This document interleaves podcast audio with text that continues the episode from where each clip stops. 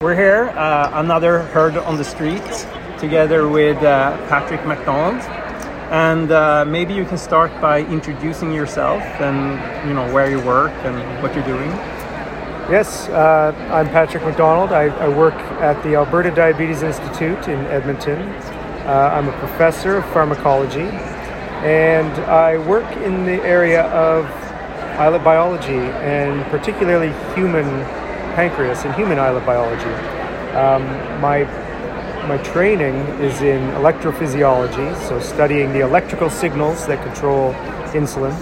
Uh, but in the last number of years, I've also developed a program to isolate human islets for research studies, and that's what I do. Right, that's I've heard about that. I, I, it sounds like a lot of different labs around the world are using your your islets. Like how, how many are they and, and where are they located? Yeah, so we're, I mean, we're very proud of, of the program that we run uh, for human research islets. Uh, it started in 2010, so about 12, 13 years ago now. Uh, and in the last number of years, last four or five years in particular, we've grown substantially. So we supply research tissue to about 155 research groups uh, and these are across Canada, US, all of Europe, and even some to Asia a little bit. Wow, that's that's amazing. So, um, what has been your your biggest takeaways from this uh, conference so far? What's been your favorite?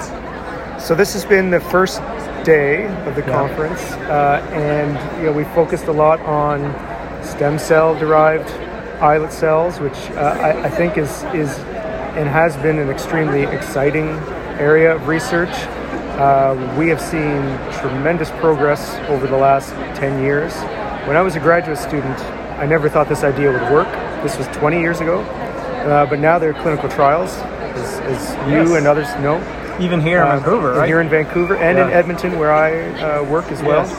Uh, and I, I mean, if we talk about my own personal interest in the human primary islets that we get from organ donors, uh, I think there's a lot to be learned uh, when comparing the two, comparing the stem cell beta cells to the primary or the, the, the native uh, beta cells from, from organ donors. Uh, and we saw that today a little bit in the talk from Francis Lynn, which, which you may have seen, uh, where he's you know benchmarking the, the stem cells against primary islets. And I think that can provides some important clues uh, with respect to how we can push the stem cells further in their development. Right. Yes. Yes. I, I remember that she, he was talking about how different how different the stem cell derived islets were compared to human islets. Mm-hmm. Um, so, what do you think is missing in terms of diabetes research today? You know, like a, an area that should need more attention. Um, I think that you know, and, and, I wouldn't say missing, but certainly an area that is um, ripe for more disruption and more more effort. And it touches on actually what the sugar science does and what we do a lot of, and that is in connecting and collaborating groups uh, with, with groups and connecting disparate groups together. You know, from the engineering field to the physiology field, for example, from data analysis uh, to uh, to um, um, you know things like uh, development, for example. Um, and so, you know, like the sugar science is aiming to do, bringing together different scientists to communicate better uh, we do a lot of work in that area as well, trying to to connect, particularly in Canada, where we are connect different groups. Um, so we run another program. I shouldn't say we run. We we work with many groups across the country on a uh, Canada-wide network, for example, called the Canadian Islet Research and Training Network, to facilitate collaboration, communication. So um, you know, it's a, I guess this is a bit of a strange answer. It's not a particular area of research, but it's about you know connecting. Connecting, yeah. yeah. Oh, that makes sense. So, um, do you have any favorite poster here? Anyone that I need to see that I should go and check out?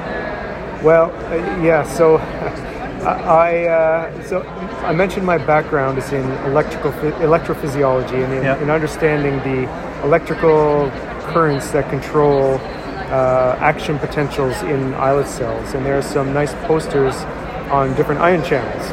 Uh, and now this is uh, this is a very niche area, but uh, it's pretty close to my heart. So um, there are some posters from uh, a group led by David Jacobson uh, at Vanderbilt, talking about um, uh, proteins in the me- membrane, plasma membrane that control ion balance and regulate excitability. There's a poster I saw on an ion channel called TALK-1, which is uh, regulating potassium across the membrane. Uh, and the reason why these are, are all interesting, you know, the one of the oldest uh, drugs for type 2 diabetes uh, is, and I know the sugar science focuses a lot on type 1, but I think it's, it's good to think in a, in a, in a disease type agnostic way many times. Um, but uh, a drug for type 2 diabetes called sulfonylureas work through potassium channels. And so there's a lot still we don't know about how these things work. Really. Right. Well, thank you for your time. Thank you very much. Thank you, and I'm thank you and Sugar Science for being here. Yes. Have a good night. Great, thank you.